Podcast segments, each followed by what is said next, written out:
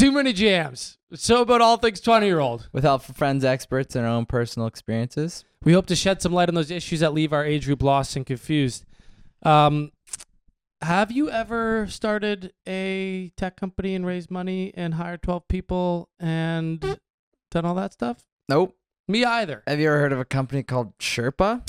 Well, yeah, we have today because we talked with Max Tremaine, the CEO of Sherpa, and David Riley, a friend of ours from school who now works at Sherpa, set the whole thing up, and a really cool episode, really smart guy, amazing what he's been able to do, and he was just so casual talking about it. But yeah, super intelligent dude.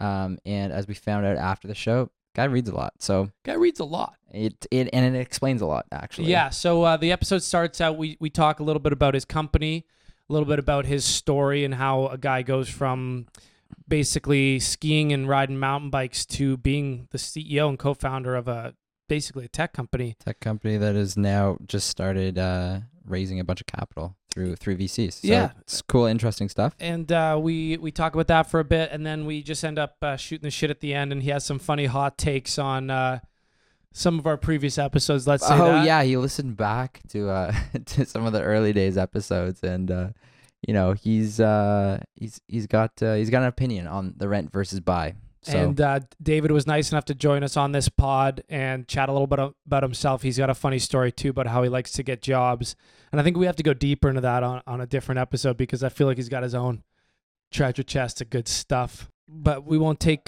too much more time. Get into the episode here. Brought to you by True History, obviously, and Wrist and Rye. But just enjoy it. Have a good time. See you there. It goes another 20-year-old. Holy shit, I hate those guys. Gotta hate 20-year-old. Fuck those guys. Somebody help these 20-year-olds. It's time to figure it out, Ricky. Yeah. Fucking touch me. Don't touch me. Don't fucking touch me. Hello. Welcome. And welcome to Too Many Jams, a show about all things 20-year-old. You know what's funny? Yeah. We already did that because we've done the intro at home. So let's go again. Let's go again. All right. So today we are on site with start this once more. I normally do the intros. I'm like, I like throwing him on the spot though. Yeah, get him out of his comfort zone. Today we're on site at one more time. You got this. Today we're on site at Sherpa at their workspace one. Their co-working space, and we're joined by David and Max. Max is the founder of Sherpa. Yeah. And David is a janitor here, and it's a really funny relationship. No, Rob, I'm going to leave all that stuff in the intro, by the way, because I think that's a hilarious start to the podcast. But welcome, guys. Thanks so much for coming on, and let's crack a beer. Let's get talking. Perfect. So you'll notice we're drinking a new flavor of True History. Not Max, though. Not Max. He's a Pilsner guy. Yeah, he's an OG. But we're going to try this new flavor and give it a little on-air sip test here. This isn't even on markets yet, but the True History guys dropped off some fresh 12 Swans, which is a pale ale, and check out that packaging. Is that not delicious? It's really cool. That's really good. Very nice. Like, it's a good beer. A lot of people ask, they're like, oh, you're sponsored by beer. Is it actually good? It's your friend's beer. And I'm like, yeah, like why would I put so much on the line and be like, it's so good if I was just lying? It's really good. It's so good. I'd be your friend if it wasn't good beer either. I wouldn't be friends with people who make bad beer. So we just want to give them a shout out. You can get it at restaurants and bars now that has True History, but in the LCBOs, it'll probably be more like April. Their Farmer in the Sky Pilsner, which Max is drinking, is in stores now. But you guys, you have a beer on tap here. In your office. Yeah, we get Collective Arts. Oh, make sure your mic stays up. We get Collective Arts on a new one on a weekly or bi-weekly basis. I think bi-weekly. Nice, yeah. Do you guys ever run out? Like, keep it up. Yeah, there was the keg fiasco last week. Yeah, we do run out. They've had some turnover in their receptionists and. Everybody's going nuts, you know. If people aren't able to print, that's fine. Not able to get in, whatever. People are going nuts about the beer. So Max is the keg guy now. Yeah, I changed the kegs now. You guys are pretty big beer drinkers? Yeah, pretty big. Yeah. What would you say you split between time on the Peloton bike and times having pints here. Roughly even. Yeah. You ever mix the two at the same time? I think you have. I've seen you. Just hydrate with a Collective Arts while you're. That's not my general thing, but yeah. Special meeting. It's funny. Those Pelotons are intense, but that's a whole other topic on their own. Yeah. We want to know. We want to know a little bit. Just give us a little preview about the company you founded, because I think one, founding a company, amazing. Two, especially to have staff and investors, right? Yep. So let's talk about Sherpa. Yeah, definitely. So we set out. The grand vision is we want to make it easier for people to travel. Right now, a major source of anxiety for people is going through customs and immigration when they arrive somewhere. And we make that whole process a lot easier by helping people understand what visa they need and then helping them apply for it. But our kind of road to get here has been pretty long. Myself and Ivan, my co-founder, we got started thinking about this around 2014. We'd both had kind of issues understanding and applying for visas. He'd overstayed visas before. I've had to skip trips because of visas. He's from Russia. He had to travel with a Russian passport. That's tough. And that is pretty tough. He has a Canadian passport now, which he's very happy about. Yeah. We started out thinking it was an issue, just kind of built some little applications to help people out with their own applications. And then a couple of years ago, so like 2016, we started facilitating the whole process, made a really clean application. 2017, we decided we were going to take all of the operations in-house and do everything ourselves in a very kind of, using whatever technology was available to do it in the best way possible. And then we ended up going the venture funding route. Our first major investment was from the former CEO and former CMO of Expedia, Eric Blatchford. Ever heard of it? Yeah. Really amazing people. Yeah. Knew a lot about the travel industry. Ivan and I weren't from the travel industry. We just kind of found an issue and tried to solve it. Those guys brought a lot into the company. And then this year we did our seed round, led by True Ventures out in San Francisco, and they've been fantastic to work with too. And we've been beating all of our goals, exceeding all of our expectations. It's been amazing. It's really a problem that people have. I wonder what that feels like, beating and exceeding goals. Seriously, right? Can we take a quick step back? I always like to know not just what you're doing, but like how someone, like it's going to be a little condensed. It's going to be hard to do. It's going to be a bit more romanticized, but how someone even meanders their way to this point, like even just like, in kind of a brief history of even coming from middle school, who you thought you'd be in high school, university, kind of what you studied, where you thought you'd go, your parents kind of pressures, all that. Yeah, sure. I mean, it's been a lot of jams. It's been a lot of different stuff. Yeah, dude. I started out like, me and Ivan, we were both really big skiers. I was a big cyclist, and high school, I just figured that was all I was ever going to do. We were in a high school computing and arts program together. We were on the physics team together. So you guys have been friends for a while. Our big thing. Oh yeah, we've been friends. I think he says I was his first friend in Canada. He says that every day. Yeah, most days. Yeah. He likes to make it known. Yeah. We've known each other since we were 15. This is my first friend in Canada. Yeah, exactly. Nice to meet you as well. Yeah, that's usually how I'm introduced. But the big thing was really for us was skiing and biking. And then when I was 17, I had just a catastrophic cycling injury. I fell about a story in motion onto my right foot. My tibia and fibula separated around my foot, like so the bones in my leg hit the ground. It was. How did this happen? How did you fall a story? Was it a bend? Like, did you go off the side of a bend? No. This was. This would have been off of a jump, and it was. You were doing dirt jumping. Yeah, I was picturing like road cycling, like Tour de France. No. This was Yeah, this was I don't actually remember much at all about what happened. I basically woke up in the on the way to the hospital. So was this like Whistler? Was this local? Was this like? No, at the time I was working at Muskoka Woods in the summers. Yeah. As a cycling instructor, and it was so there, sick. And it was really shitty because I don't really remember it, but apparently I was just screaming obscenities at a group of kids. And they're kind of trapped with me, right? So it's like, wow, you know, the guy who's in charge is like in pieces on the ground. What am I supposed to do? Your counselors, he lifts up his leg. Everything's ah! It was that's so wild. Maybe not as extreme, but I used to do something quite similar up at I don't know if you know Kilku. Okay. Kilku Camp. Yeah, I ran the white water and mountain biking program there. Yeah. You weren't getting 20-foot airs though. No, I wasn't. I definitely wasn't hitting jumps or anything. But you know, half of the program was mountain biking through some trails there on the reserve, and then the other half was white water kayaking, and it was super fun. Where were these jumps? They were by Muskoka Woods. Yeah, like they have all their own facilities. Rich, it's a beautiful setup. So much money there. I love it. Oh yeah, that's why you got to go. That's why you got to go work there. You know, you don't have to pay to be there. But it's a fantastic setup what they've got there, and but I mean that for me was a real catalyst. You know, I kind of realized I was doing just enough to get by with school, enough to kind of make my parents happy.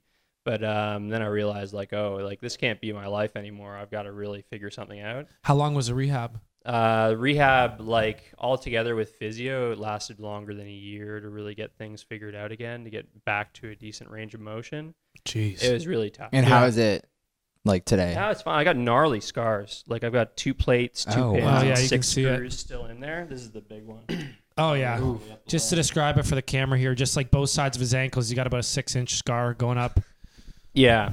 So now it's just about better. I still have issues with impact, so I can't ride or ski the way I really want to anymore. But yeah, I think a lot of that is for good though, right? Like I figured, you know, I really have to go figure out what I'm going to do in my life after this. So you had no idea when you were at camp.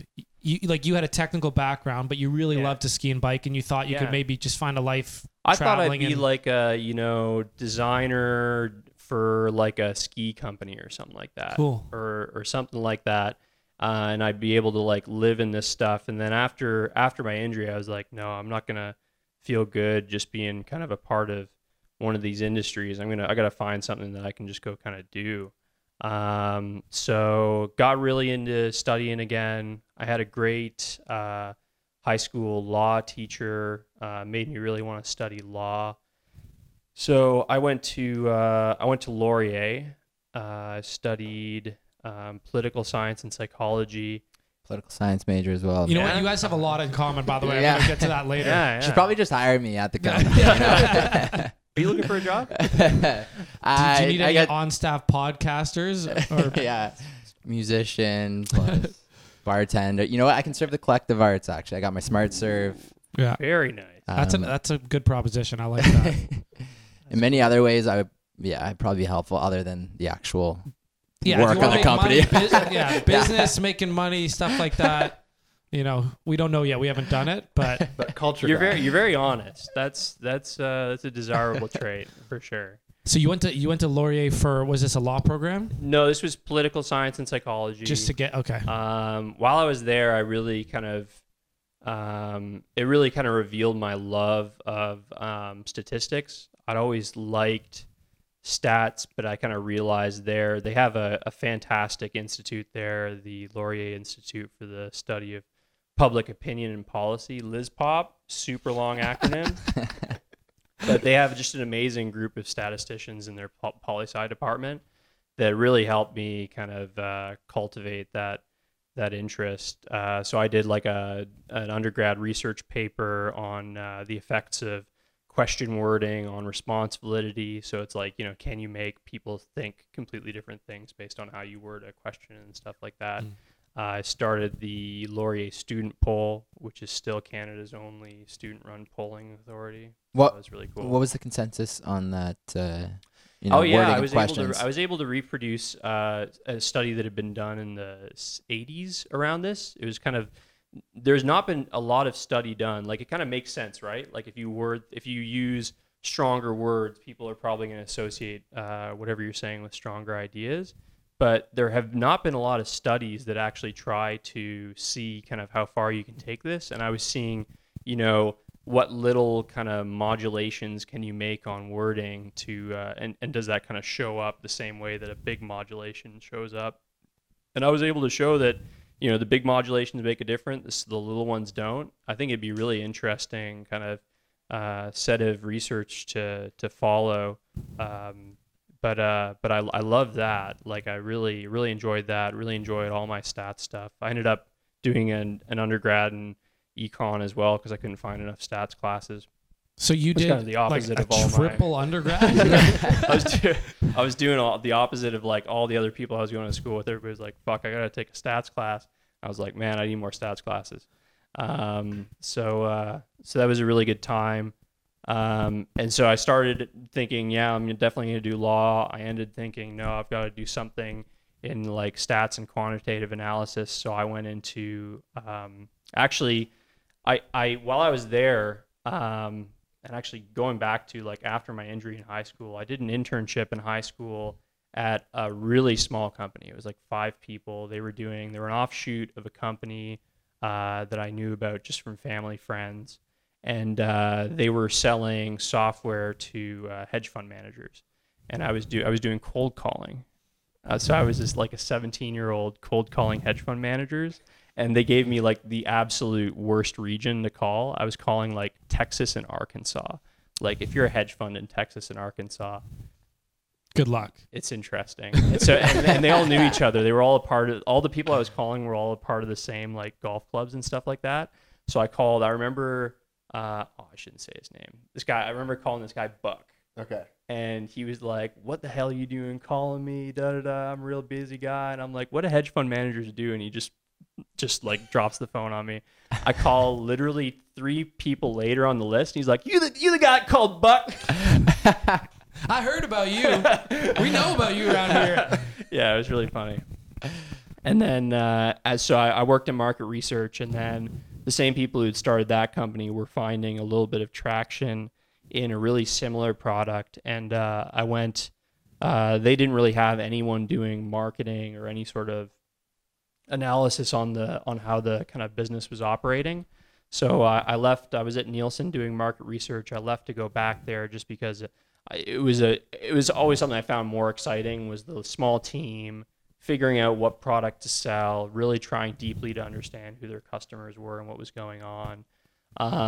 So I went there, and around that same time, I reconnected with Ivan, who I knew just from high school and skiing. And he's like, "Hey, first Canadian friend." Yeah, exactly. Yeah. Great to see you. It's been a while. Oh, he was an amazingly like prolific designer and developer of digital products, which is something I didn't really have any experience in.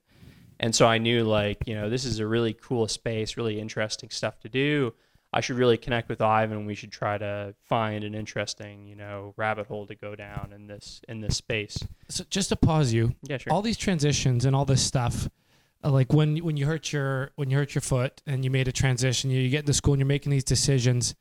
Were you having decision anxiety? Were things kind of just going down a natural path? Did you feel like you're just going where the flow was going, or were you making conscious kind of stops? Yeah, it depends. Like, you know, the ankle was a really big shock. And that kind of, you know, woke me up and said, like, you've really got to focus. The shift into stats was really fairly sudden, but also like, but it was a similar thing in a nice way where, you know, I remember I had my first stats class that had a research option, and I was like, wow, like this is actually super fun. Like I could see myself doing this. And then market research was like, this is literally the best paying job I'm going to find in stats. Nice. Kind of thing. And then, you know, the move into a smaller company was just sitting there. And I thought Nielsen was a great company, but I didn't like the environment. You didn't have a lot of, you weren't able to, you know, have a lot of say in terms of how stuff was presented. You didn't really get to see how stuff was consumed and understand like how things should be changing. A lot of things were really set, and they would have been set like decades ago. Yeah. And people were kind of operating the way they'd operated, and the people were doing a great job at doing that. It just wasn't for me. Moving into a, so that took a while where it was like eating at me a little bit. And I was like, no, you know, all the people I really look up to and admire have kind of started their own companies or are doing really kind of interesting new stuff. So I've kind of got to move out of that. That probably took me like about probably 8 months to a year of just mulling over. So it's kind of like, I'd say more of like a learn by doing, like you see a couple steps, you choose the one that seems like the best one. You didn't spend too much time mulling it. Yeah. And then you started doing it and then you started to learn more about what you like. You learned you like stats in school. When you got there, you didn't know you'd do that, but you kind of landed in a general program. Mm-hmm. And then leaving, worked at a big company, realized you didn't like it. Okay, I'm going to look at a smaller company, meet up with Ivan. Now you're here and you're like, you know, this guy's got a cool set of skills. You know, you can work in a small company environment. You know what it looks like. And you say, okay, let's see if we can invent something. Let's see if we can see a place where we can use our skills. How does that then develop? Were you traveling? Were you needing visas? Like, yeah, I mean, it had been something that had come up with, actually, like, it was funny. It kind of hit us in the face. We'd come up with like a few different ideas for ways that we could kind of help people out. We were just doing it kind of evenings and weekends. Let's try to build some cool stuff, do things really lean, do some product tests and stuff like that. And we had a few of these ideas. One of them, I was driving down to a Wolverines game, and we crossed the border into Michigan, and one of the people in the car says, "Oh, you know, you can drink in public in Michigan." I was like, "Bullshit! Can't do that." Like, I don't know who you heard that from. You're completely wrong. We Googled, you know, can you drink outside in Michigan, and like, you know, couldn't find anything on Google that was like real. And we didn't find the real law until we got back. We were like, oh man, we should make an application that will, like, you just enter where you're going and put in like a couple little things and it just tells you what the law is. So I built the database for that, where I indexed a bunch of these laws, like, you know, cannabis and gun and drinking laws, things you would want to know, road tripping. Yeah, can I bring my gun? Can I smoke weed and drink while I'm in Michigan? That's what I want to know. And then Ivan built a really cool app around this database where it's like, if literally every time it would see that you crossed the border, and he's like, how to make new Canadian friends across the border. Or it was like, if you cross the border from Nevada into California, it'd be like, woo, you can smoke weed, but put your guns away. Kind of thing. It was really fun. It was cool. Your coding knowledge, is that from high school? Well, that's an interesting thing. Like, a lot of these skills that I've just kind of built over the years, the coding knowledge was mostly from when I was at Nielsen. I was starting to learn coding in Python and stuff like that. Okay. A lot of stuff about databases. So that was like a statistician's kind of skill base at the time that they said you're definitely looking at this. It's kind of reapplying that to products now. Yeah, sorry to cut you off, Rob. I was just going to say, it reminds me a bit of the Social Network. Keep that. The beginning of the Social Network, you know, where he's like, oh, I want to do this, like, hot or not. And he just hops in there and does it the one night, you know, crushing a couple beers. So basically you're going to be Mark Zuckerberg. I don't know about that. I don't know if you want to be Mark Zuckerberg. Yeah. He's kind of universally hated now for whatever reason, but so that product, you know, we put it out and people were like, oh, this is fun, this is interesting.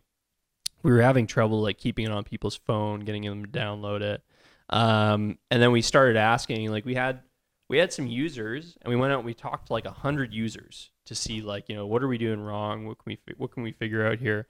And we heard like 70 times, if I'm traveling, the laws I want to know are like the visa and customs laws. Nice. And it happened so often that we were like, oh, wow, you know what? Like, we've had issues with visas. All these people are having issues with visas. We really got to do something in the visa space. So it wasn't some like grand vision or some like really interesting insight we had. It never is, right? Like, it never is. People that have these companies, it started out with, I want to know what good-looking girls go to Harvard or whatever school was. Yeah. He did not know he would have the biggest social network. It's in the always world. A pivot. Side note: a friend of ours was working in the States and was deported because of visa stuff, and she really wanted to stay. And there was a lot of confusion, so she made just a community. Yeah, just a community of travelers to talk and share their knowledge. Amazing. But I wonder if she'd be someone to connect you guys with, because if you have the tool for it, and she's got a community, but it's Canadian, it's Sydney. Oh, really? Her brother just won a Stanley Cup. He was the goalie for the St. Louis Blues. Damn.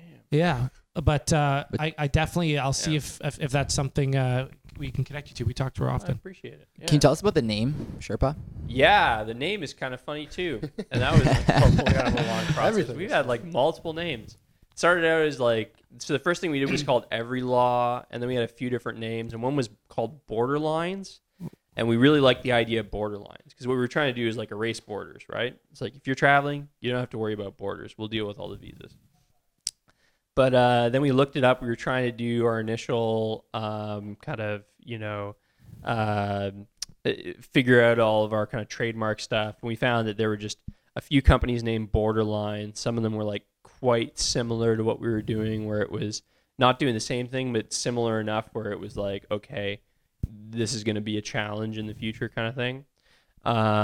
And we were sitting there and we're like, okay, well, we don't need to settle on a name for the rest of our lives right now. Let's literally just find the easiest name that we're not going to get a copyright challenge on. So we were talking to this IP lawyer and he was like, well, and you know, you can't copyright like the names of, and I think it was like places and like groups of people. And we were both like, Sherpa. It's just like, it's a group of people and, you know, we both love the mountains, obviously. So we're like, love the stories of like Edmund Hillary and Tenzin Norgay, where it's like, you know, Hillary's the guy getting all the glory and Norgay is like carrying his bag in the background kind of thing. It's we, like we the camera crews on like Deadliest Catch. Yeah. We saw that image and we were just like, that's so us, you know, like we're, somebody's going out, they're getting all the glory of travel and we're kind of carrying their documents in the background. So we love that. And we expected it to be like a really, we didn't expect it to stick. Like we expected it to be a temporary name while we were figuring things out. And we just could never find a better name.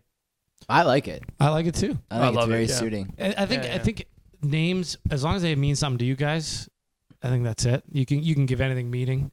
And then what my next question I wanted to ask is, okay, so you're transitioning this company. People are asking for visas. You have users.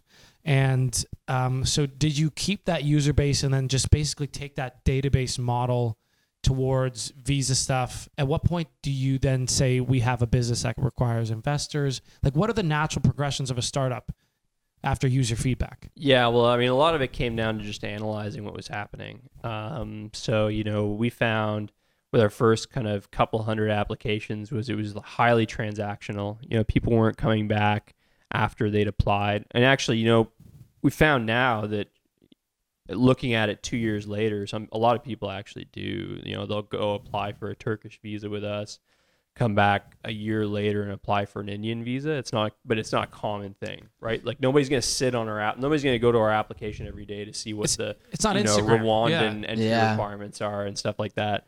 So we were kind of in this mode where we're like, all right, we got to find our like scalable channel basically. And we spent, you know, if we had the product set up, you know, midway through or the end of 2015, you know, we spent the better part of 2 years trying to figure out what that scalable channel was going to be.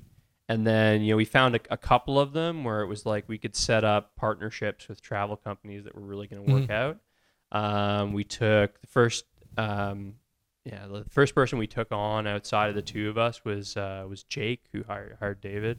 Nice. He was our sales guy. We were just dismal at sales. It was you guys were just analyzing everything. You're like, what are the numbers? I have a story. It was crazy. We we had our first conversation with an airline, and we're like, airlines, they'll be a big deal. So I put together this big report on like how it was going to affect their business and all this different stuff. And Jake's like, yeah, I love what you guys are doing. You know, I'd love to give you some advice. Let me sit in on that sales call. So I'm like, yeah, sweet. And, you know, he was a very well-paid salesperson. Like, it was very slim chance we were going to get this guy on the team. And he sat in on this call. I get on. People are like, yeah, I'm really excited to hear about this. Like, let us know about it. And I'm like, you know, the best place to start is probably the appendix.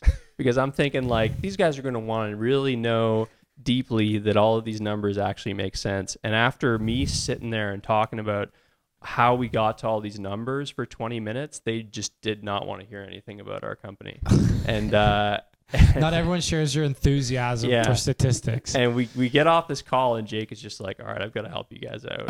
Like, it was actually perfect. But he saw obviously that it was a good idea.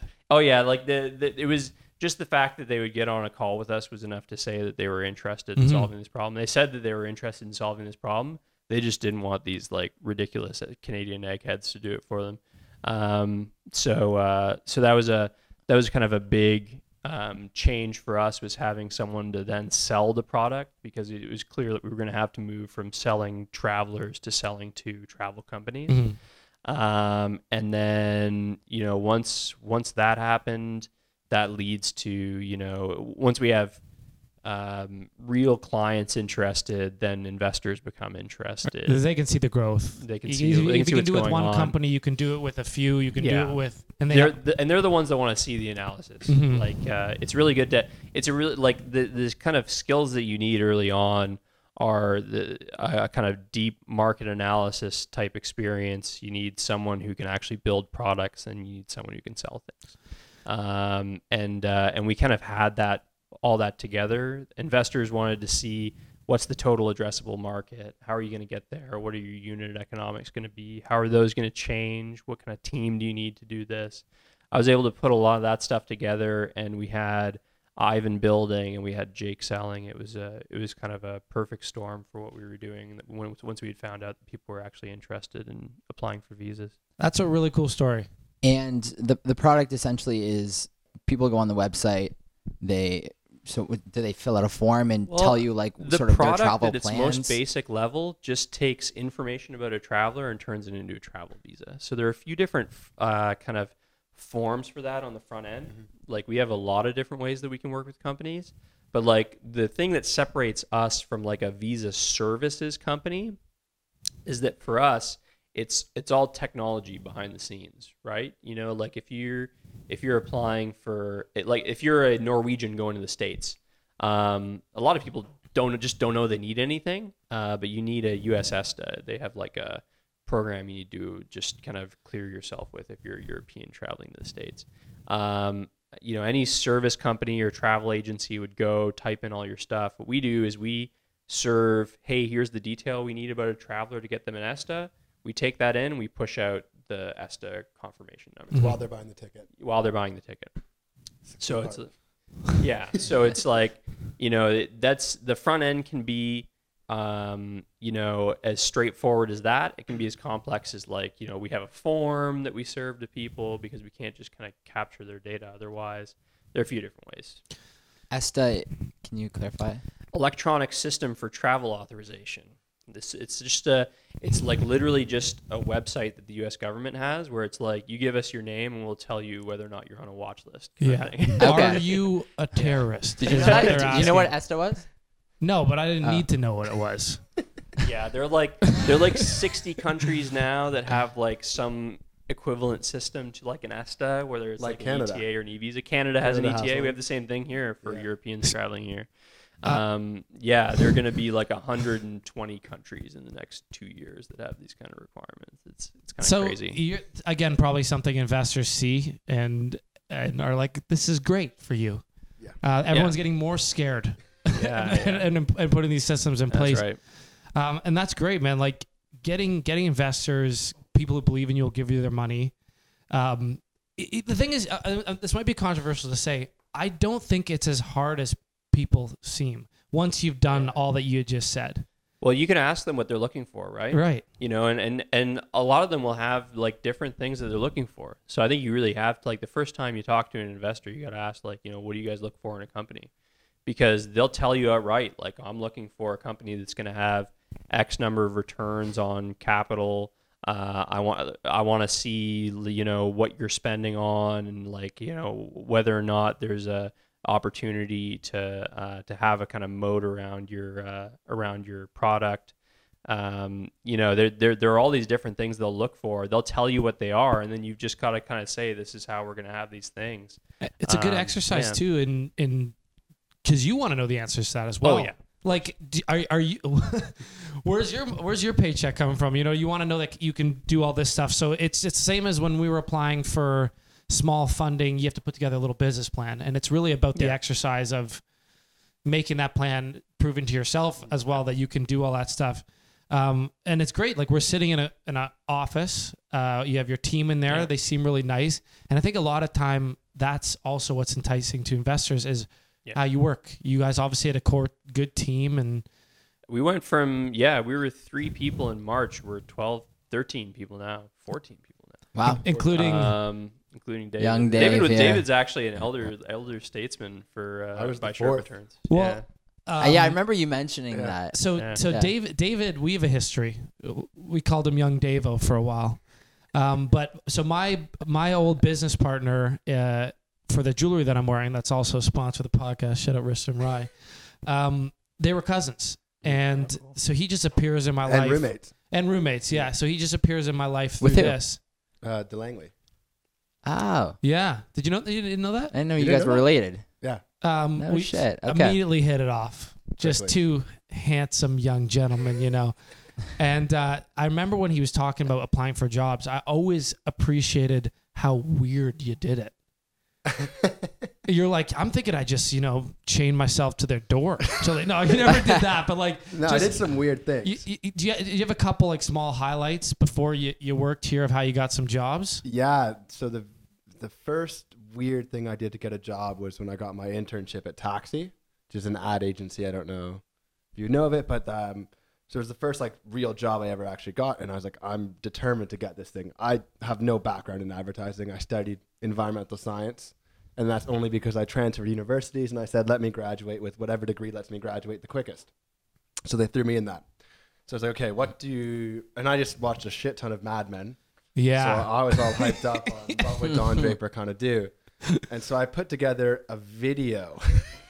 I made my resume, and then I put together a video of showing all the skills that I thought a good account person would need. And what were some of these skills? Hardworking. So it was just me doing push-ups shirtless.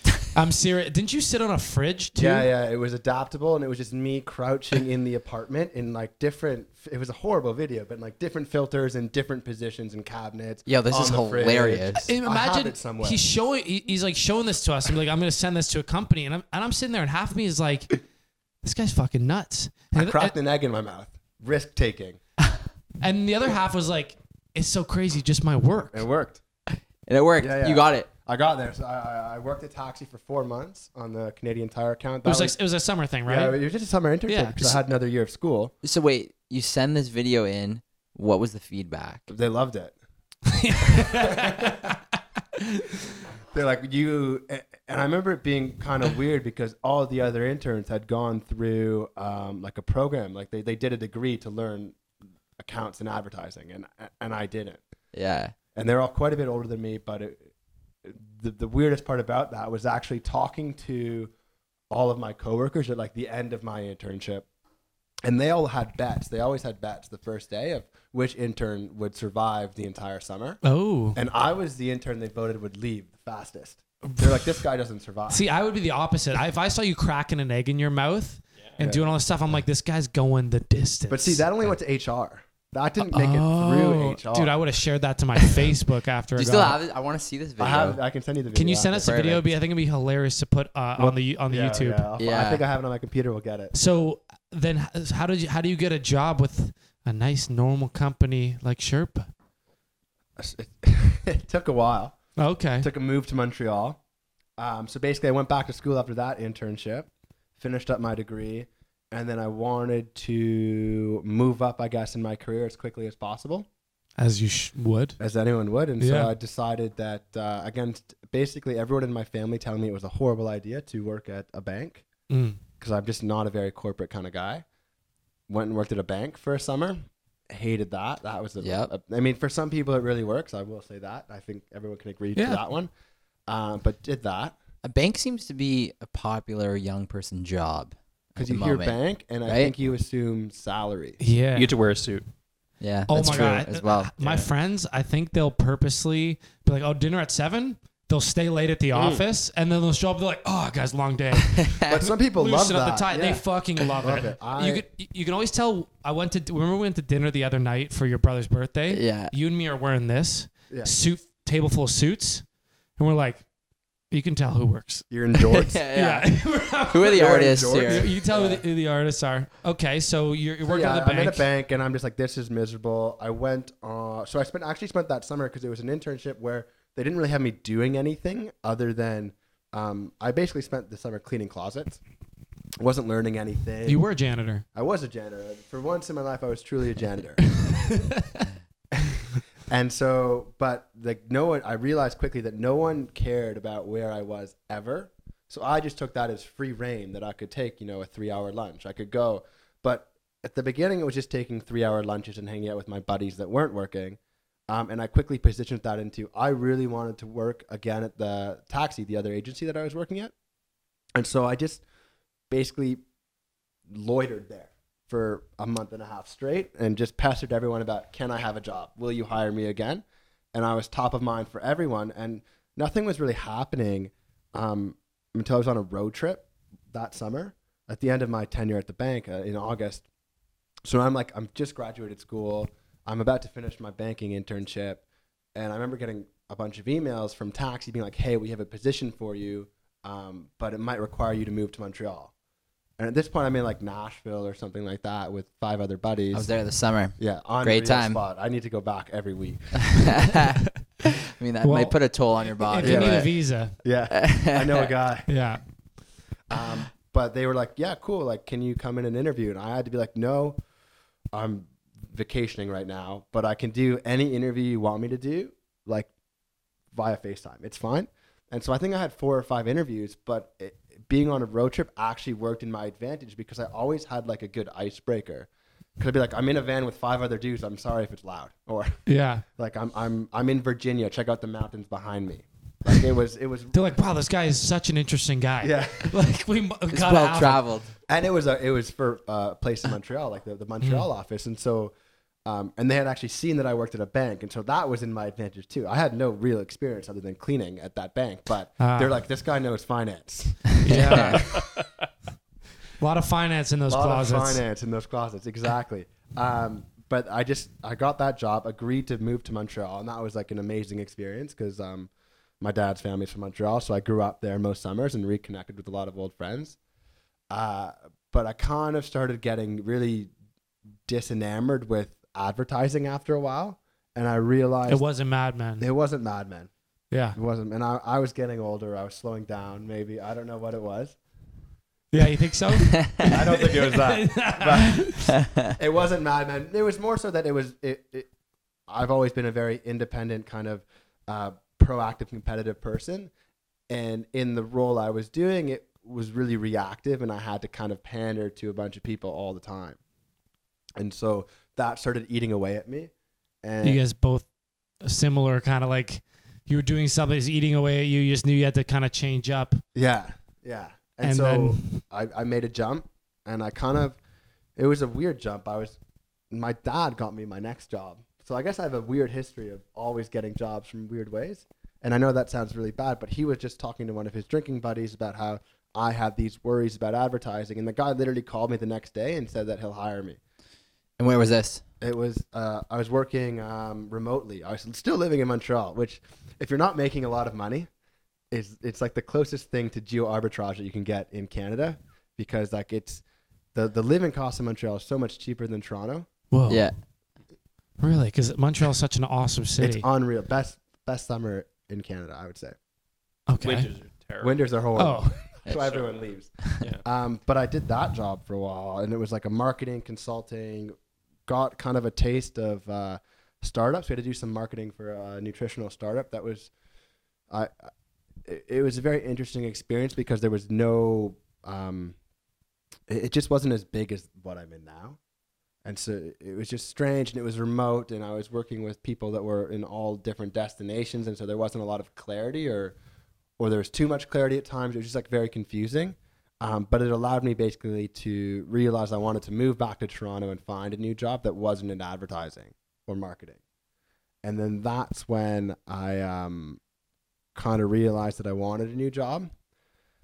And then so how I kind of got looped into Sherpa was I was talking to like one of my very good friends who is now my girlfriend. Oh. And she basically connected me with her sister's now husband, who connected me with Jake, the sales guy that Max hired. Mm-hmm. And I remember meeting Jake at a bar in Toronto. Like, that's a long chain. Yeah. That's I was just thinking that. Chain. Yeah. It's like a weird kind of stepping stone. And I remember he's like, we're going to meet at Bar Hop on King. You're already pumped. I'm pumped. I went to the wrong Bar Hop. Oh. Okay. And you're like, Jake? I'm like, Jake. He's Somebody's like, yeah, what up? You're like, what's up, man? Great to... He's literally like, I'm on the second floor. And I go to the Bar Hop on King, and there is no second floor to the Bar Hop on King. And I'm just kind of frantic. I'm like, this feels like my shot to get a job. I know it's a young company. There's not a lot of people there. It sounds like a good opportunity for me. I've already fucked it up. Text him, hey, man, just realized there's 2 bar hops. Going to be a bit late. So I run in, and I'm like out of breath. And I remember sitting down, and he just like, he at this point, he had a man bun and a big beard. Nice. And he looks like I don't know what the name of the character is in The Hobbit, but like that intense guy with the main Hobbit. It's not Legolas. No. It's not. No, it's from the Hobbit movies. Not not Aragorn. Not Aragorn. Yeah, no, not Gimli. Okay. From the Hobbit. No, I'm thinking of the handsome swordsman. Oh, you're thinking of Aragorn. Yeah, yeah. But like a bushy beard, like lumberjack kind of beard. I'm like, fuck, this guy's intense. And then we just kind of sit there in silence for 45 seconds. I don't know where to start. And then we chat, and it was like a good chat. It had nothing to do with work. I just wanted to know if you could hang. Yeah, I think he wanted to know if I could hang. Yeah. I think I passed the test, because then I got a text through a text that basically said like, hey, he liked you. He wants to see you again in 3 weeks. And I think that you and him were in Singapore, or you were in Atlanta, or you guys were traveling somewhere. Yeah, we were traveling all over the place. But yeah, from our side, yeah, he's, you know, what we were looking for basically was someone to, it was getting really serious really quickly on the sales side, so we needed someone to take charge of the top of the funnel so that Jake could focus more on deals and closer to the bottom of the funnel. I didn't know what a funnel was. And he was like, you know, we just need somebody. Still don't know what it is. We just need somebody who can talk, somebody who's willing to kind of learn some of this stuff. Yeah. So you proved that you could talk after that 45 seconds. Yeah. So that's your current job, role current right job, now? Yeah, he's a sales guy. It's more involved now. Like David's really grown in the role. Like when you started out, you didn't have any sales experience really. And now you've got, you really understand how the first few parts of the sales process go. It's been really cool to watch. I'm really curious of what it's like to work at a 12-person. It was 4-person, man. Four-person, okay. It's my second office as well. Like in this role since March, this is our second office. We were in somewhere else before this. So just like what's it like being that close to the action, like it's like seeing everything going on, just like showing up to work and like you're over there on a standing desk, I'm assuming, working on always. the make or break deal, and you're calling some people. Like, what's that feeling like to be part of that? It feels pretty wild. We don't do a lot of calling because of the time zones. Mm-hmm. And so we schedule all of our emails to go out so they land in people's inboxes early in the morning. Boomerang, yeah. Yeah, I think Gmail has a feature now, though. We use the Gmail feature of it. I could work here, you know. I'm kidding. But like actually, if we step back, I remember my first interview with Max. They were as underprepared as I was. Well, yeah, like you were the third. We'd hired 3 people before. We'd had to kind of restructure the business, so we took it back down to 3 people when we decided we were going to go away from B2C. So we hadn't done a lot of hiring, and we definitely hadn't done a lot of hiring for sales. So we had like a few questions. I remember you had one great answer. Like all your other answers were like, we had shitty questions, so the answers were kind of like, dude, yeah, Max, I walked in and you were barefoot. I'm still often barefoot, yeah. And that was the first thing I said. We're all standing there. There's 4 of us, Jake, Max, Ivan. And I was like, do you always walk around barefoot in the office? And you're like, oh, I didn't even realize I was barefoot. Startup culture. It's a good start. I remember being really tired, too. I think I just got off a flight or something like that morning. Yeah. But I used to ask this question, like, what would you do if I gave you 1,000 leads? And I thought, like, a bad answer was like, oh, I'd give it 110% and I'd try really hard. And I thought a good answer was like, oh, you know, I'd test different things out and try all this different stuff. And I remember your answer was like I'd probably just chat with Jake for a while. Like, you know, I'm not going to stumble upon the right thing to do with these. I've got to go figure it out. And I was like, oh, that's a great fucking answer. Nice. I was like, yeah, you did really well in that interview. That was great. Well, I think it's cool, man, because like I know your unique way of thinking about stuff. Mm-hmm. So wherever you landed, I knew it was going to be an interesting thing. And honestly, I was expecting more marketing. I thought that's where your mind took you. Yeah. So it was interesting when you ended up in something like this, but when you start to see the culture and like who you're working with and like the involvement you can have in kind of a little bit of everything and just be around everyone, it makes a lot of sense. Yeah. Well, I think it's a lot of similar skills to marketing because it boils down to what's the problem that you're trying to solve. And then you can kind of just tweak your writing or tweak your messaging or something like that. So you still have to understand who you're communicating with. It's just more of an individual level as I'm trying to, you know, reach out to this company to sell to them versus in marketing, it's more mass communication. Mm-hmm. I've got some funny stories about that though, actually. The very first, I was like, I really want to get like a huge client for us. So I did way too much research on this one guy that worked at this one company, to the point that it was pretty creepy.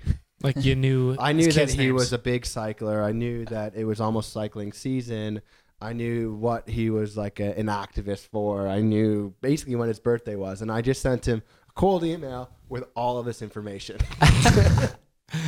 The thing is, that guy probably gets emails like that, but at the end it's asking for money or else you're going to release this information. Oh yeah, I hope Tracy's having a good time at kindergarten. Yeah. Now you have to send me $5,000 or else I have your family. Yeah.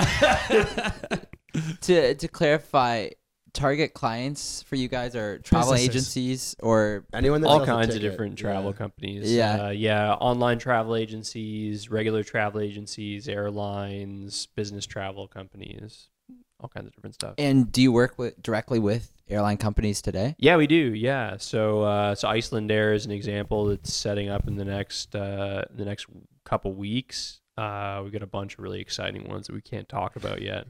We got loads of different companies working with us now. It's a really cool time. So awesome. What ended up happening with this gentleman? I use LinkedIn very actively for my role, and so I've probably increased my connections on LinkedIn by 1,500 since I started here. And in that time, I've had 2 people unconnect with me, and he is one of them. After that email went out, I sent him 8 more emails after that. Rob. Yeah, it's right here. No, you just went after that email went out. It's right here. It's right not. Here. It's not. You just did it again. Just lock it down, my dude. It's right here, man. You need a stand for Robbie. I don't know what it is. I literally think I gotta tape it like on that. But we'll I'm curious. How did you get linked up with the guy from Expedia? Oh, it was a whole chain of connections. It was someone. We met someone at a general kind of startup networking event who connected us to one person who was at a company that they'd invested in, who connected us to another person, who then connected us to Eric. And then we had an amazing first conversation with him. He had a good friend in Stu who was based in Toronto who'd come chat with us, and that's kind of how it went. Yeah. Yeah, that's how like a lot of these go. It's a connection on a connection on a connection kind of thing. Yeah, and then you spoke about first round seating for what you guys have been up to. What is that like? Just my personal curiosity. I have no idea how that works. Mm-hmm. How do you go about doing that? Yeah, with VCs? A lot of it is one interesting piece of advice I heard was venture capitalists want to see companies doing really interesting things with really boring deals. So it's like they don't want to see anything weird or interesting in the deal. They want to see that you're doing something cool. The deals usually follow a very strict structure, in terms of like what rights the investor is gaining, what valuations you can expect at different stages of the company in terms of like sales or usership or whatever it is. A book I'd recommend on the subject would be Venture Deals by Brad Feld. He's updated it a few times to match kind of what's going on in the general kind of tech funding ecosystem. Mm-hmm. But the way the deal looks like early on, it's usually convertible debt, which is just very, very simple to administer, where it's like, they get favorable terms on your next round of funding in exchange for some cash effectively. Like it's formatted as debt, but it's never used that way. You never end up paying back interest only in terms. You pay back interest only in terms of what they get on your next round. And then after that, you are just kind of selling a part of the business in exchange for cash.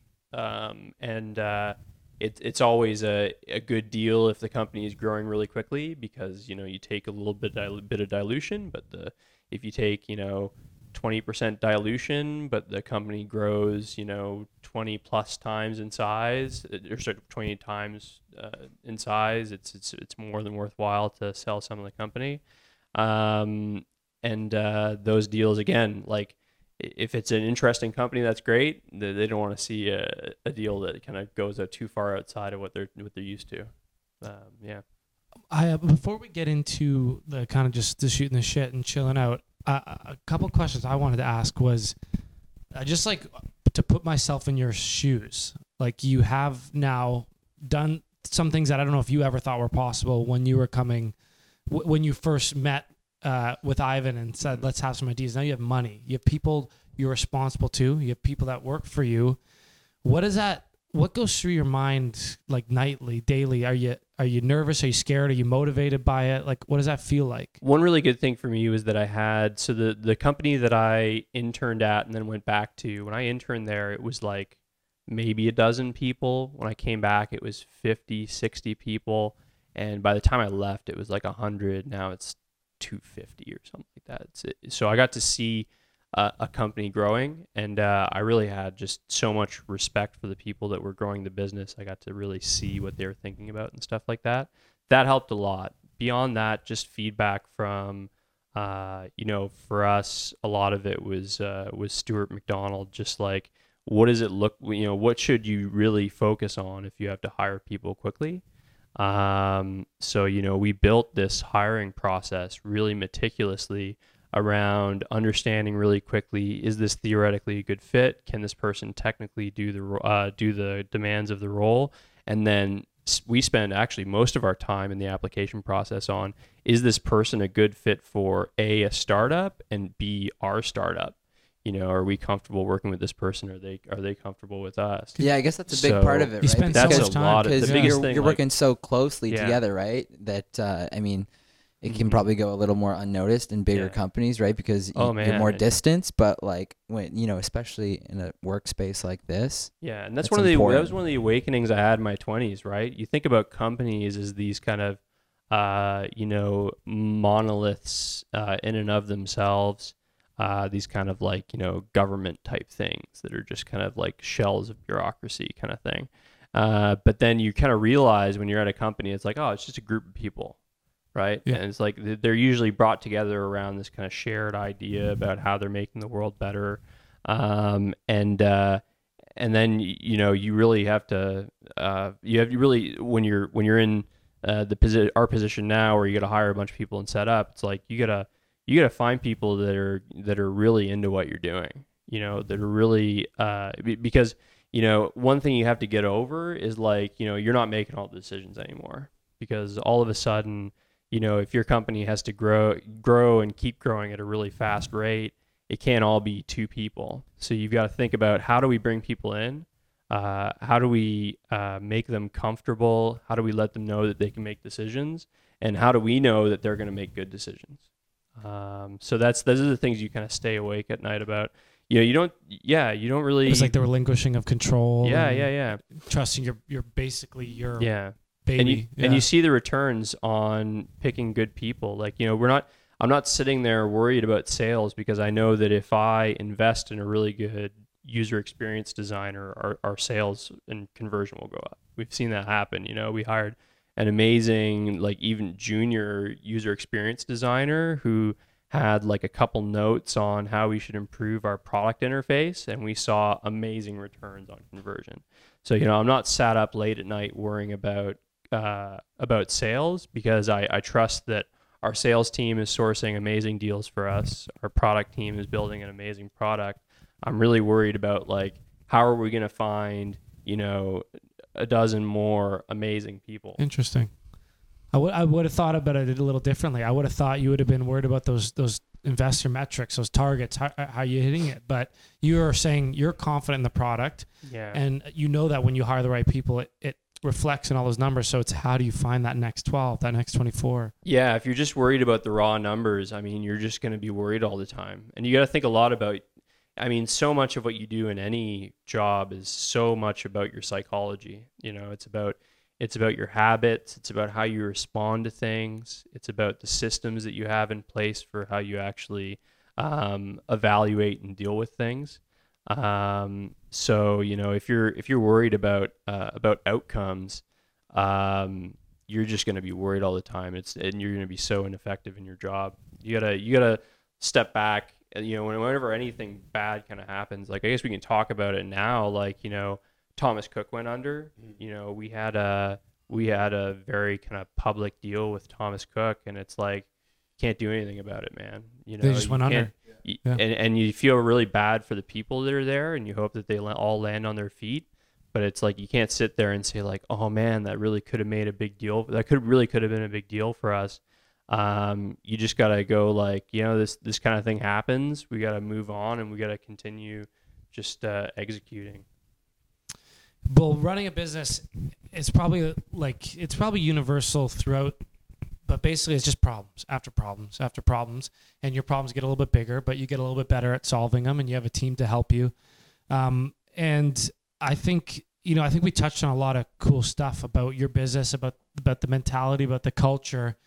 And you know, I just wanted to, you know, end it with some lighter notes, some just fun chats. First of all, this plant here, you have a banana tree plant in your office that doesn't yield any bananas, but it smells like bananas if you rip the leaf. This huge plant, if you're watching the video. Second, that plant has a sister in the other room too. I think we have 3 banana trees. Yeah. I don't know what that third one is. How do you get, yeah. I'm trying to wrap my head around, how do you get a banana plant that doesn't make any bananas? So I when we moved in here, I was like, we need some like other living stuff around. We need some foliage. So we've been buying a couple of small plants and stuff like that. I think I mentioned it to my mom. My mom's like, you know how moms are, the most supportive person in the world. Did she come in and disinfect your entire office like my mom would? Oh man. That's a yes. But I get a call one day, and it's just, and I'm like doing some stuff, and she's just like, Plant World's going out of business. Do you want some plants? I was like, yeah, sure. And she shows up with like 2 banana trees, an unknown tree of whatever sort. Like basically she had like whatever Plant World had left. Like start the car. Unreal. Yeah, start the car. Yeah. She's running out with trees. So that was like a wish answered for sure. Yeah. And my second question is, how are we even here? How did that all happen? Did you just think of it one day? Like, yeah. I mean, I think part of it, Max and I were kind of talking about maybe doing our own podcast one day. Yeah. More focused on just global trends and how they kind of affect the travel industry. Mm-hmm. And so we had no idea what a podcast looked like other than kind of being consumers of it, but like being part of building one we thought would be a good experience to kind of make one of our own. And you're like, well, I know you guys are doing one. It's like, how does this get done? Yeah. Like we're trying to get really involved. A lot of people that join the company don't have travel experience. And I think it helps us in some ways because we have a kind of outside perspective on how do we bring in really cool stuff from like fintech and other kind of interesting tech industries into travel. But you know, it's meant that we've had to really focus on getting out to events. We have like Travel Tech TO that I host that we bartend at these events all the time. That's where I've seen you before. You work at Sip Bar? Yeah. Oh man. Oh, you know what? Now that you make that connection, you look familiar from these events. Yes. Because I've definitely seen you talk there. We talked there at one of the events. I've seen Dave there before, but yes. Cool. Yeah. That's where I know you from. What? Wait, were you at FinTech last night? At the most, two of our guys were. Ali and Dale were there. Yeah. Okay. Yeah. But so we into that, and we're thinking about doing a podcast as well, just because we talked to a lot of people to set up Travel Tech TO. So we're like, oh, you know, we can turn that into its own thing. Synergies. Synergies. Well, definitely, we can show you. It's very easy. It's extremely easy, actually. We helped a couple of our buddies do one recently, actually. You know, they came over and we gave them the Cole's notes of how it all goes. And I mean, just takes a little bit of commitment and some scheduling. And it takes about an afternoon. Okay. To start a podcast, maybe an evening on Amazon in advance to order a couple items if you don't have them, but and then maybe 4 or 5 days to get approved. Yeah, not much. I mean, we had a majority of the stuff from musical stuff that we do, so it wasn't too hard for us to. But can definitely show you guys that. Yeah. The next thing is, I don't know if I'm missing anything. Oh, yeah. So you said you'd listened to a couple episodes. Yeah. And I'm sitting there listening to one of my favorite subjects for complaining about what most people think about, just in the kind of general, when you're having conversations with people about renting versus buying. I always find myself really hard on the side that few people take up. And I find it's also the side that I think there are a lot of bad arguments for that get reiterated. So just to preface anyone who hasn't heard our second or third episode, we did a rent versus buy episode from a friend that bought a condo. And he might have been a little biased. He bought a really nice condo, but it wasn't just him. We've heard buy from family members. Of course. And so it's really interesting when we came in here, you had a different opinion. Buy used to make a lot of sense, right? When people were able to put less of their disposable income towards a house, buy made a lot of sense. I think right now, if you're telling someone in their 20s to buy without actually looking at their financial situation, you can really be leading them in a really tough direction that's going to make their life just a lot more difficult. And I think a lot of the concerns with renting are also unfounded too. Like, first off, and the number one concern you hear with renting, you're throwing money away. You're burning money. Which is just not true. You don't go grocery shopping and think, oh, why aren't you farming those tomatoes? You're just burning money. I think it's ridiculous. True. It's like you're paying for something, you're paying to live in this place. And the people who are, actually paying the mortgage on that place, they're paying loads and loads in carrying costs. They're paying they're going to have to pay loads in land transfer fees. Usually they're not able to recoup all of that in rent. So you're paying a pretty steep discount on what you would actually pay to be living in that place anyway. You are paying to live somewhere. I mean, that's pretty fundamental. But you're saying the gap in rent versus the fees is what you can invest? It's the difference between the two? And a really big thing, and there are multiple points to that. I mean, one thing is you shouldn't have all of your assets in one basket. For you to take all of your money as a kind of mid-20 something and put it all into one asset.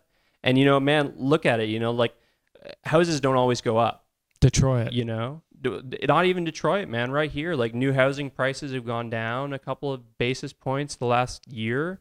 It's not the kind of always bright story that you hear from people. And even when you hear the always bright story, it's like housing prices have doubled over the last 20 years. That only means like 3 to 4% per annum. You can easily get that in any, you can get that in an ETF. And what about inflation? Fund. What about inflation? Yeah. You're not really beating inflation too much. The big thing for me, these aren't the big points for me. The big point for me is leverage.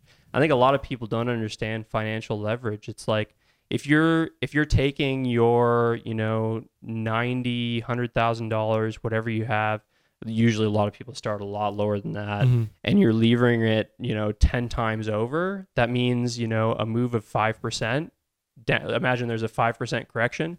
That's wiped out half of the money that you have in on that house. If you sell it, you've all of a sudden lost half of your money. It's going to take you years to recoup all of that. And I think a lot of people just don't realize that going into it. They think, okay, I'm getting a load of money for this. It's going to be great. I don't have to, realize the value of that money until much later. Because it feels like a bank account. That's what I thought. I was like, instead of paying rent, I'm just kind of putting it into this bank account, which I can get back later. Yeah.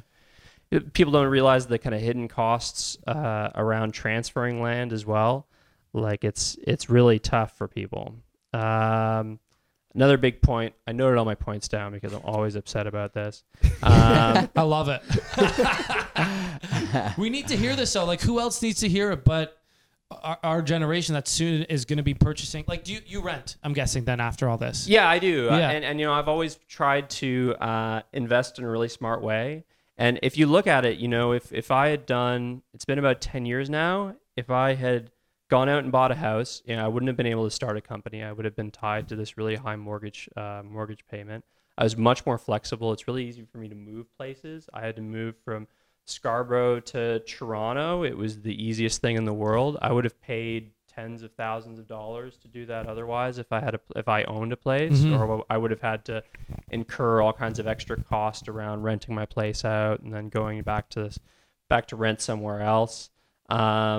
And then beyond that, I've been able to actually build an acumen for investment, which I think is another thing that people often don't touch on when they're talking about this. When you're turning towards like an acumen for investment, by which I mean, like, you know, if you've got all of your money in a house, you're not understanding what it means to think about an investment portfolio. So, you know? Did you do that through self-study, or was someone like kind of telling you what to do? A lot of that was through self-study. A lot of it was through just stuff I learned. Just from friends and stuff like that, a lot of reading. Did you lose any money in Bitcoin like I did? I didn't lose any money in Bitcoin. Net even. I didn't make very much money in Bitcoin either, though. Dude, I passed all three CFAs. And oh, wow, good for you. If this isn't a testament to how much it doesn't actually teach you how to invest, sure, it just teaches you technical. Right. Which is great. Which if you had a guided mentorship or whatever, you could apply it. But, I remember this bubble is coming, and I'm like, you know what? I kind of think I understand this. I'm like, it's not any of these CFA metrics. It's really just advertising and hype. Mm-hmm. And I was like, I can understand that. So I'm like, okay, what are the next going to be hyped things? And I was so focused on hype and advertising, I missed the entire bubble. Do you know what I mean? Like, I didn't see the entire thing was about to deflate. So I found a few that I thought was going to get hyped up through, you know, a big deal, like Ripple or something was going to get a big deal with banks or et cetera. And I picked a few of those, and they grew. And then the bubble burst, and I lost almost the entire amount I put in there. So I was like, right, CFA doesn't make you... Yeah. smart at all. Yeah. Experience. But yeah, like, you know, when you talk about opportunity cost, what's I find is often lost is it's not just the opportunity cost of that cash going towards like something that's literally sitting there decaying. But it's also just the time that people are able to spend saying, okay, you know, I'm able to put aside, you know, 40% of my salary to put into a balanced portfolio. What's that portfolio going to look like? What directional investments do I want to actually make in companies? This is a huge body of knowledge that people are neglecting by saying, like, I'm going to put literally everything I have plus 10x more into this, you know, house or condo or whatever it is. So I'm very much on the renting side. I don't think you should ever worry about burning money. If you're worried about burning money, think about all the money you're wasting not growing your own tomatoes. Like, it's... Yeah, because you could probably have a tomato plant for 50 cents. That's right. And you're spending probably maybe $50 on tomatoes a year if you're a big tomato guy. Probably more. Maybe more. It's interesting, but, like, both my parents are accountants, and it might just be a generational thing. They saw success in houses. They were able to continually upsize. It was a safe store of their money. They never saw a downside to purchasing homes. And it worked, I think, is what you're saying. It could work, but it could also... Yeah, it could work, but I mean, you look all the way back to the 50s. You would have been better off with a diversified portfolio than having a house. People say, like, you know, houses are worth 50 times more than they were, you know, 50 years ago. It's like, well, yeah, everything was worth so much less back then. Mm-hmm. There was hyperinflation in the 70s. You know, it's the kind of thing where it's an easy thing to put a number on, but you know, you could just as easily say the same thing about, you know, most decent investments.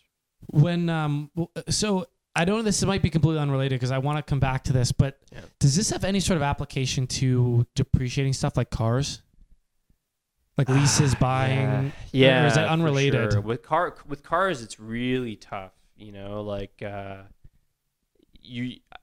it's similar in the sense that you just have to do the math, mm-hmm. right? You know, like for me, I probably would have been on the side of leasing a car, but I just absolutely loved. I had these great childhood friends that only bought Hondas, and they buy one every like 15 years and drive it into the ground. I just love that idea that They ate the depreciation, but they didn't pay anything on service because they'd never break any parts and stuff like mm-hmm. that. So I was like, oh, let's do an experiment and see if that works.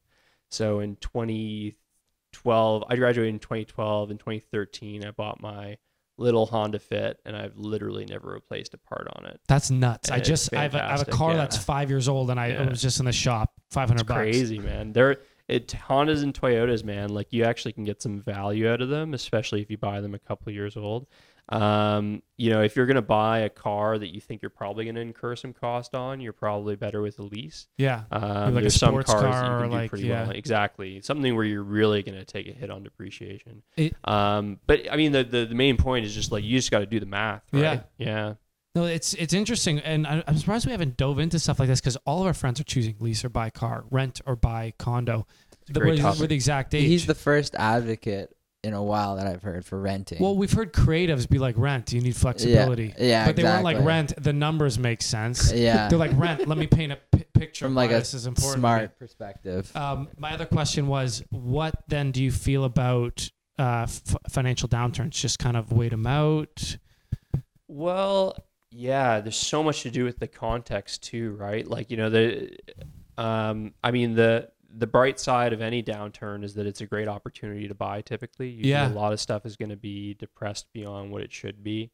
You know, for us, from a company perspective, you've just got to be prepared for it. You've kind of got to have your war chest together. You've got to have a really good buffer. And yeah, I mean, it's if you think about it as a time of like death and rebirth, you've got to think what's coming out of this, what's going to be really valuable after whatever's going on here. It could be a constructive process.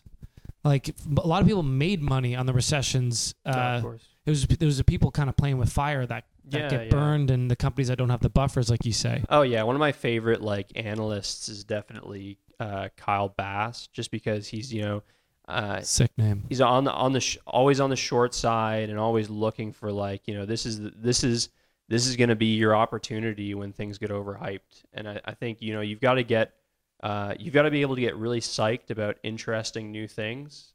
You've got to be able to sell what's interesting, but you've also really got to understand like, you know, what are the fundamentals here? What is overblown? How can we protect ourselves against something bad happening? Like speaking as the company, you can obviously just apply that to your own personal kind of finance as well. But yeah, I've always loved the people that just have a really realistic view of things.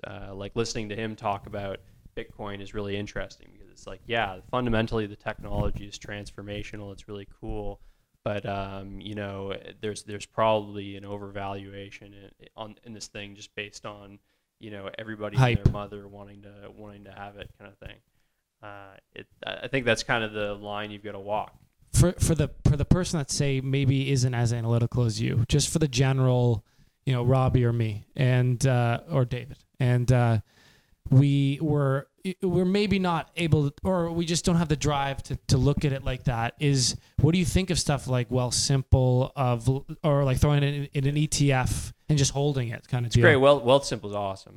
My Wealthsimple. My wife uses Wealthsimple. Cause I don't want to touch her books. And she loves it, and she's kind of what you're describing, but for finance, like she's a physiotherapist, right? Doesn't have a lot of financial acumen and like probably really doesn't need to, you know, but Wealthsimple has done an amazing job of packaging a balanced portfolio in a really accessible way, in a way that's also very transparent. One of my main issues with, you know, having a wealth manager is that, you know, they have a lot of incentives around presenting your portfolio in a way that kind of helps them present themselves as providing. Yeah, they got their own personal and agendas. To take risks and to make that quick buck. Wealthsimple is an amazing kind of not neutral platform for sure, but at least platform for helping people understand what's going on, and you know, setting you up to have a balanced portfolio. Even if you just want to use it as a basic savings account, you get way more returns out of putting money into Wealthsimple than you would any other bank that you set up with having a savings account. And it's crazy. And you see everything. It's super easy, super transparent. Totally. But it's not. You have to understand that if shit's going whack out there, maybe pull your.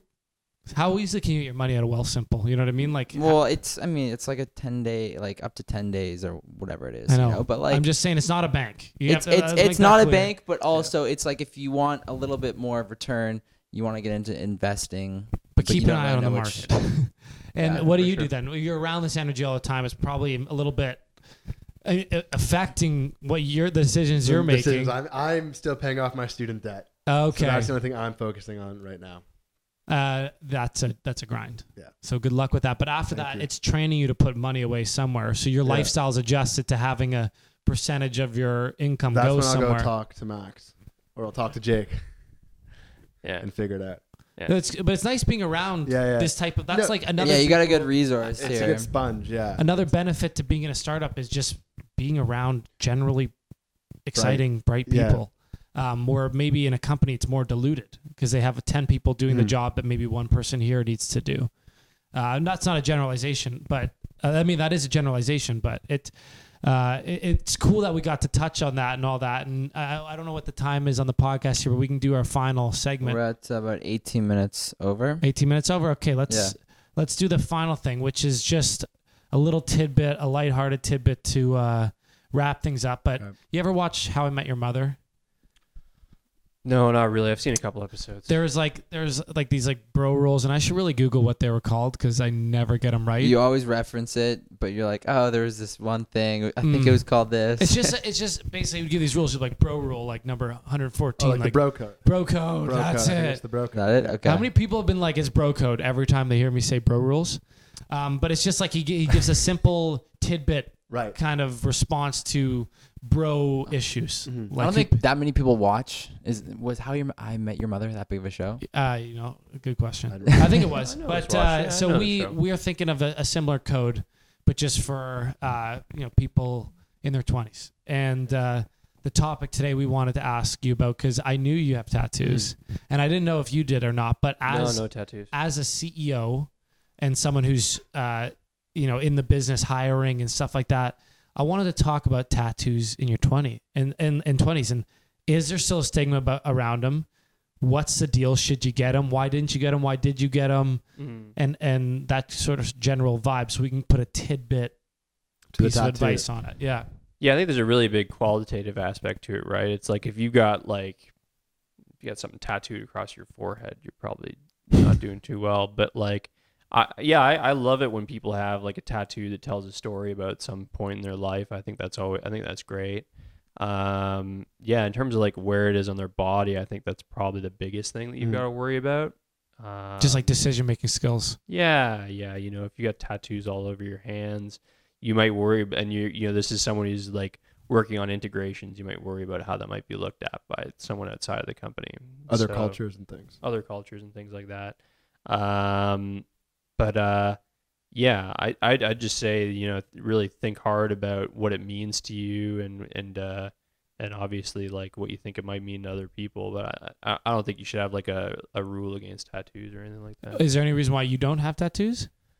I've thought about getting tattoos before, at different points in my life. I've just never kind of pulled the trigger, Yeah, no. Just nothing quite stuck out. Yeah, nothing was enough. Nothing really kind of made me think enough. Like, oh yeah, like that's something that definitely represents me. And then what about your tattoo decisions? Artistic, meaningful, mix of both. A mix of both. I have 4. The first one I got was my buddy was trying to learn how to do stick and pokes, so I let him do one on my ankle because I didn't think anyone would see it. Seen all the time? Seen not that often, only when I'm in low top Converse as opposed to the high top Converse. Like today, yeah. So where probably is it? Most days in the summer. It's just a little triangle though. So yeah. I mean, a lot of people have that. I've seen that, yeah. Yeah, so I'm not too worried about that one. I have one on my right forearm. That was the second one I got. It's my family crest. I don't know if the camera can pick it up. Your family crest is a hand? It's a severed hand, yeah. What? Yeah. Why? If you go way back to Ireland, there's a little village or township or whatever, and they're kind of with their chief exploring new lands, and the chief basically told the people that were exploring, whoever, and they were in these boats and they kind of came around this river bend.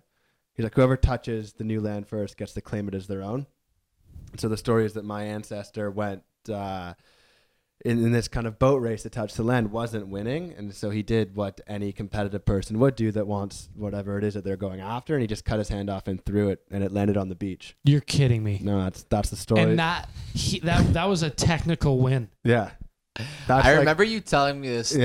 Yeah. You'd be pretty sore if they like caught you on a technicality. Yeah. Like, no, the hand needs to be connected. It's subsection 1. It's still got to be on your body. I mean, like, who knows how true it is? I like to think it's very factual, but it's like to be able to be on a boat, have someone else. He probably had someone cut his hand off for him and throw it, because I mean, it's the right hand.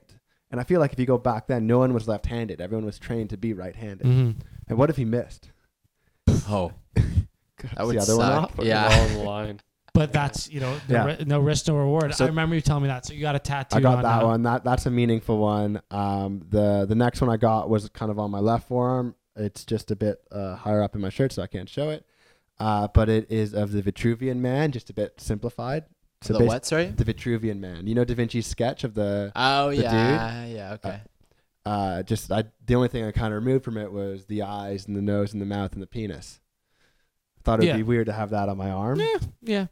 So I removed that. And that one, I just finished reading Walter Isaacson's biography of Leonardo da Vinci, and that's a fantastic book if anyone wants to read that. So it's a meaningful one. Just more like, but like an artistic kind of. Because if you peel back all the layers in his paintings, it becomes really scientific. So it's a lot of it is art built on the scaffolding of science and what Da Vinci did. And I was like, that's pretty cool. That can be applied to, at the time, marketing and advertising, where you kind of look for a fact and you try to build some sort of really creative point from that fact or that statistic, or even this business that we have now or that you guys have that I'm lucky to be a part of. And then the last one I got is of, it was originally Big Ben, and I have a matching tattoo now with two of my other good buddies. And we had gone on a Euro trip, and we had been partying in London, England together. Didn't get the tattoo in London. We all came back, met up for drinks, had a couple too many drinks, walked by a tattoo studio, said, let's get a matching tattoo. And now I got this horrendous. Oh, it's horrendous. It's a very good work. It's just, I wish I didn't get it where I got it. It's kind of off-centered on my tricep, coming onto my bicep a bit. And it's like very good line work. The tattoo is really well done. I just wish I put it in a different spot. I mean, now I just tell people it's the Summerhill LCBO tower. That's unreal. Yeah. I like to drink. Yeah. So that tattoo, was that the... that was the last one. That was the last one. So you thought you'd learn. Yeah, you would think that you learn, but you don't. I think that's just like a...